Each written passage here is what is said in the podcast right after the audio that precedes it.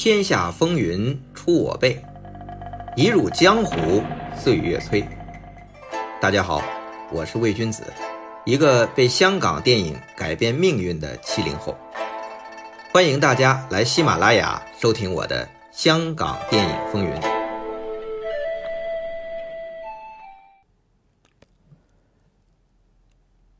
上回说到，二十八岁的吴思远，在一九七二年两战成名。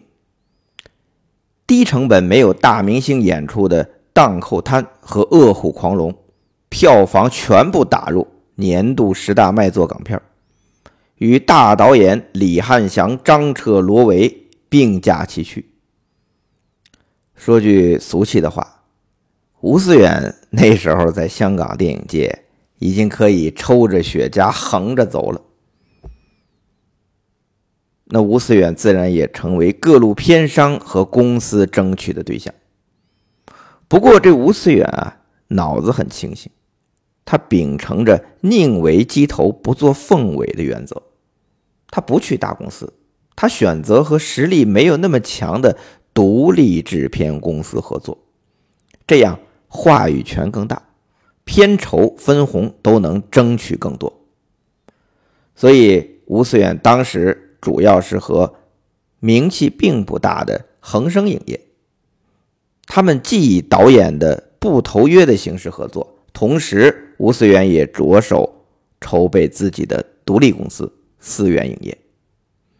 那这思源影业也可以与恒生联合投资拍戏。那相比之下，李汉祥以及后来的罗维、张彻，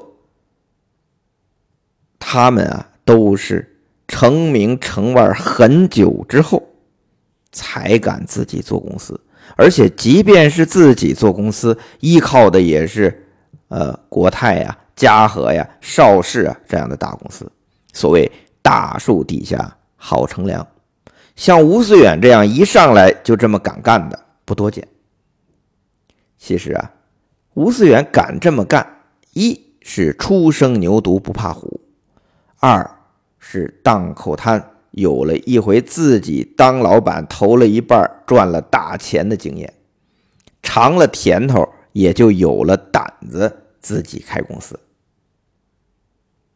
但形势突然发生了变化。一九七三年，李小龙过世之后，动作片陷入低谷。吴思远本来拍动作片的路数啊，他是学王宇的《龙虎斗》和李小龙的《猛龙过江》，现在这种套路啊已经不流行了。这也难不倒他，吴思远的头脑转得非常快，那就紧跟时事热点。一九七五年，香港廉政公署成立，港英政府开始肃清警察内部贪污问题。后来，麦当雄、王晶热衷于拍摄的什么跛豪啊、吕乐呀、四大探长啊，这些黑帮、黑警、犯罪分子、贪污分子就发生在这个阶段。所以，廉政公署的成立，在当年是引起了巨大的轰动。因为刚才说的这些传奇人物，什么跛豪啊、吕乐呀，都是这个时期被抓的被抓、外逃的外逃。那吴思远就抓住了这个热点，迅速的炮制出一部《廉政风暴》来。这是一个社会写实片。那所谓写实的手法，其实嗨，拍的就像是新闻专题片。当然，它是有核心人物和戏剧事件和叙事技巧的。虽然怎么看啊，都是拍的有点潦草，但胜在够快，所以一经推出就引起了轰动。票房迅速突破二百五十万港币，跻身一九七五年度港片的票房亚军。那一年，第一名是许氏兄弟的《天才与白痴》。到第二年，一九七六年，吴思远又迅速推出根据恒生银行的抢劫案这个热门新闻案件改编的七百万元大劫案，一下再度击中了香港观众的兴趣点。也获得了极大的票房成功。与此同时，吴思远还跑到美国、欧洲、世界各地拍摄李小龙的传记片《李小龙传奇》。这部《李小龙传奇》啊，糅合了李小龙生前的真人真事和被神话、被八卦的各种传奇，也是李小龙模仿者兼扮演者何宗道最形神兼备的一次出镜。这吴思远啊，他的头脑确实就是在商业上很会搞噱头。他找来了李小龙的生前好友小麒麟本人出镜，自己演自己。叶问的儿子叶准扮演他父亲叶问，这就增强了可信性。所以《李小龙传奇》一经推出，不仅在港台东南亚受欢迎，在全世界各地都卖钱。所以这吴思远拍电影的生意头脑是不简单的。那有朋友问了，听你讲了这么多独立制作公司。包括前面那些快餐店啊、牛仔裤啊、成衣店的老板、老板娘啊，投资独立制作，好像这做独立制作挺容易的嘛。其实啊，也不是，自己开公司搞独立制作，到什么时候都不容易。首先不容易是找钱，你以为那些财务公司、快餐店老板随便投你吗？一定是你得有卖座的记录。或者能力过人，在某方面有过人之处，你才有机会拿到投资。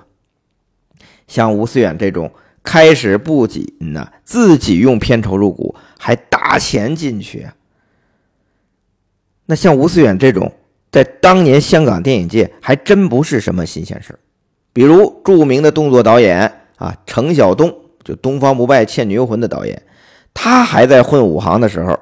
就曾经和三四个武师一起做老板，每人出了差不多两万块钱。程晓东找同是武行的徐小明做男主角，给你机会做男主角，你还敢要多少钱呢？七八百块就 OK。那程晓东自己就担任武术指导。当然，你只有小武行徐小明做男主角，那哪能卖戏呀？还是得找有名气的演员，所以又找了。邓光荣最贵就是他，还有郑少秋，刚刚因为演电视剧小有名气，给了他两千块。这邓光荣、郑少秋啊，后边有他们的八卦，大家上网也能看到，都是因为沈殿霞嘛。女主角找的是谁呢？找的是胡锦啊，邵氏的艳星啊，金瓶双艳，大军阀红的。他当时啊正在演程晓东他爸程刚的戏，所以程晓东就用他爸爸的名义谈了一个友情价，五千块请了胡锦。你像邓光荣、郑少秋、胡锦啊，加上个小武行徐小明，哎，有了演员就可以先把戏开了。那这样一开机就可以向片上卖片花，买片的。就是前面提到的吴氏兄弟的协力公司，那程晓东传的这部戏叫做《小偷斗大贼》，和吴思远的《荡寇滩》还真是同一年拍的。但是这部戏啊，香港票房和其他地区一般般。但程晓东他们几个股东啊，还是各自除去本金啊，都赚了一万块。不过呢，这个钱用了一年多才分回来。程晓东啊，嫌赚的少。还不如他业余时间做汽车买卖经济赚钱，他就不干这事儿了。如果我们假如说，如果啊这小偷斗大贼像荡寇滩那样赚了大钱，说不定这程晓东也会投身到独立制作这个大军当中来了。那我们看一看啊，这个吴思远拍独立制作，他是赚了大钱；程晓东搞独立制作是不赔不赚。这都算是好的，还有更多赔得一塌糊涂、血本无归的独立制作人和公司，其实是大有人在。而且不仅是赚和赔的问题，问题是拍独立制作太难了，要想成功，何其容易啊！那我们知道，这吴思远是搞独立制片最成功的香港电影人，他。肯定有他的成功经验，我总结了一下啊，大概有三点，可以供大家参考啊。哪三点呢？第一，要剑走偏锋；第二，胆子要大；第三，要懂得变通。怎么讲呢？先说这剑走偏锋。吴思远认为啊，搞独立制作就意味着你没多少钱，基本就是小成本运作。越是小成本的电影啊，这取材就越要剑走偏锋。如果你也去学人家一样拍爱情片，但是你没有明星大卡司，你学人家拍古装片，你又没有大投资，也没有大场面，你怎么跟人家打呢？所以你只能剑走偏锋，在取材上下功夫，避开大场面，在题材桥段上你。花心思，一定要有特点，人无我有。比如吴思远拍《廉政风暴》，拍七百万元大劫案，在当时啊就是冷门题材。观众想看英国人怎么贪污与华人探长勾结，想看悍匪怎么打劫，所以占了题材优势，不需要大卡司、大明星，所以他有机会脱颖而出。但即便是剑走偏锋，如果你胆子不够大，也不行。拍《廉政风暴》和《七百万元大劫案》，你看这两部片取材看似是社会热门的案件，但其实拍摄难度很大。为了追求真实性，你最好你得实景拍摄，你得大量外景。但在街上你拍打劫场面，七十年代。你别说七十年代、八十年代，香港政府也不会给你申请拍呀。可是吴思远他一定要拍，所以他只能选择在街上偷拍，和警察斗智斗勇，经常被警察追，被抓进去也是正常。但即便如此，你拍打劫银行，你要想用真银行的话，你说哪有银行愿意让你去拍呀？那吴思远怎么办呢？他跑到澳门去找后来做到澳门特首何厚华的爸爸，这个何贤。吴思远骗何贤说：“我在拍一个喜剧片，能不能借何家开的大丰银行拍戏呀？”何贤也是以乐善好施著称，一听说啊，你拍的是喜剧片，那就没问题，就借给你拍吧。结果吴思远跑到大丰银行里面。拍打劫戏，你说多大机会？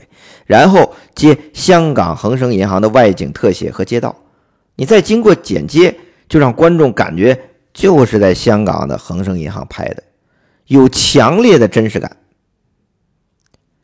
但吴思远这么做也是胆子够大。如果一旦你说被何贤知道真实情况，真有可能是吃不了兜着走。但吴思远的胆啊，还不止这么这些，他更有胆大的。吴思远去欧洲拍动作片，他敢跑去梵蒂冈去拍，而且是趁着教皇讲道，那众人多少人在那围着听教皇讲道，这个庄严时刻，他偷偷拍。这个想申请合法拍摄，那是不可能的。所以吴思远干脆。我就选择偷拍，而且越拍胆子越大，越拍他玩的越生猛。他干脆让梁小龙拿着枪，在围着教皇听到的人群中是穿来穿去，他去追这个坏蛋，去演这个剧情。你这么弄，那很容易就被梵蒂冈的守卫保安给抓了。但吴思远他们偷拍已经是身经百战，眼看着要被发现。就把梁小龙拿的那把枪传来传去，传来传去，就传走了。那你没有这枪的证据了。然后啊，他们就和梵蒂冈的守卫软磨硬泡，就瞎说自己电视台的，是来拍风景旅游专题片的。反正最好最后要把拍好的菲林胶片得要走，因为被人扣下了嘛。但是如果你运气不好，可是就。被人家扣喽，这也是正常事儿啊。所以啊，吴思远拍戏胆子是真大，能拍就拍，能骗就骗，没机会创造机会也要拍，拍着一点是一点。吴思远拍戏这种大胆冒险啊，后来被麦当雄等香港电影人士继承下来了。他们拍《省港奇兵》也这么干。当然，当年香港人拍戏这种偷拍还不算特别胆大。你想，龙虎舞狮连威亚都不绑，直接从六楼、七楼跳下来，也是常有的事儿。搏命有胆，确实也是香港电影人的一个传统。所谓富贵险中求啊，这吴思远的胆子大，还体现在拍《廉政风暴》和七百万元大劫案，还要面临着电检审查不通过的风险。这两部戏。因为题材是社会时事比较敏感，所以在送审后都是不给通过。比如对《廉政风暴》，港英政府的理由就是你这个戏的角色呀，都在影射真实人物，有诽谤的嫌疑啊。如果啊，如果这赔偿的话，可能会让你倾家荡产，就不想给这片子过。吴思远不管这个，他怎么说呀？你说我诽谤得有个先决条件吧？必须这个电影公映了，公映以后才有所谓的诽谤啊！但是你不让我上啊！吴思远后来回忆说，当时啊，他也是年轻，胸口只有一个勇字，是天不怕地不怕。他还聘请大律师打官司，闹到社会人尽皆知，他就当为影片宣传了。哎，最后。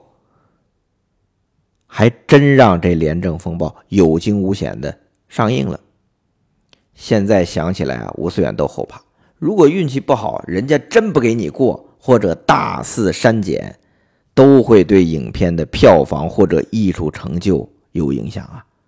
后来徐克的《第一类型危险》和谭家明的《烈火青春》都遭遇了电检审查的禁令，被迫动了很多刀，删改甚至重拍结局啊。所以，吴思远真的有运气，或者呀，也是因为他敢闹，最终可以化险为夷。好了，吴思远搞独立制作的经验，除了剑走偏锋、胆子够大，还有一点，也是香港电影能够那么成功的一个重要传统，就是懂得变通。所以说。如果遇到难题，头脑不灵活，不懂得随机应变，你光胆子大也不行。但如果懂得变通、灵活处理，往往绝境也能逢生。这一点啊，在吴思远第一次做老板，就是自己投了一半的荡寇滩身上，是体现的淋漓尽致。那前面我们讲了。荡寇滩是找了陈星演男主角，大反派日本浪人找的是当时还没有红的陈官泰。恶虎狂龙大反派日本人是苍天保昭，咱们说的是荡寇滩。这陈官泰呀，在没红之前也是老武行，做动作指导，属于刘家良在邵氏外面的武行。拍荡寇滩的时候。吴思远啊，你别看是新导演，但是他经验丰富。他先拍 ending，陈星大战陈官泰，两人从拳脚打到兵器，打了个落花流水，拍的非常好看。吴思远拍完这场大决战，心里就稳了，有这个压阵，这戏卖座差不了。但是谁也没有想到，拍完 ending，开始拍前面的戏了，哎。你找不到这陈官泰了，人家不接通告，玩消失了。吴思远急的是两眼冒火呀，到处找陈官泰，最终找到了，但找到也没用。陈官泰说呀：“现在张彻导演要捧我演出马永贞，绝对的男主是爆款啊！我不能在你这里演反派了，你败坏我形象。”吴思远一听就急了，不行啊！按照行规，你可是先接我的戏，你得先完成我的戏才行啊！我这里有合约呀！嗨，好像当时有合约也没什么用。聘陈官泰的是大公司邵氏，你这个在人家眼里也就是个草台班子的小独立制作。哎呦，这怎么办呢？吴思远正在无计可施的时候，遇到了台湾的李行导演，他给出了个主意。他说呀：“你呀，去求求张彻导演，人家是前辈啊，应该会照顾照顾你们，给你们一条活路吧。”正好吴思远的摄影师张琪，就是麒麟的麒啊，以前跟过张彻导演，还有点亲戚关系。于是吴思远就和张琪两人去到邵氏张彻的宿舍，请他高抬贵手，把陈冠泰放出来给他们拍。张彻导演听吴思远说完请求啊，直接说不行。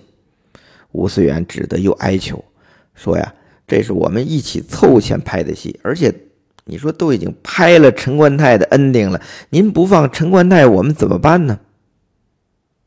结果。张彻听完，来了一句：“烧掉吧，把你们拍好的烧掉。”这事儿啊，邵逸夫倒是常干，他经常把他认为拍的不好的戏烧掉，重拍，或者直接干脆束之高阁。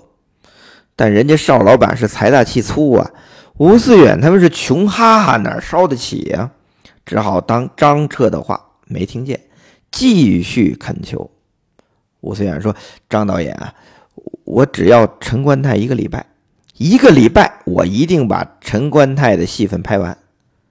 他说完，一看张彻没反应，就一咬牙，又说：“算了，我就要他一天啊！您只要给我一天，我全部拍陈冠泰的特写，其他都用替身来拍，这总行了吧？一天呐！”万没想到。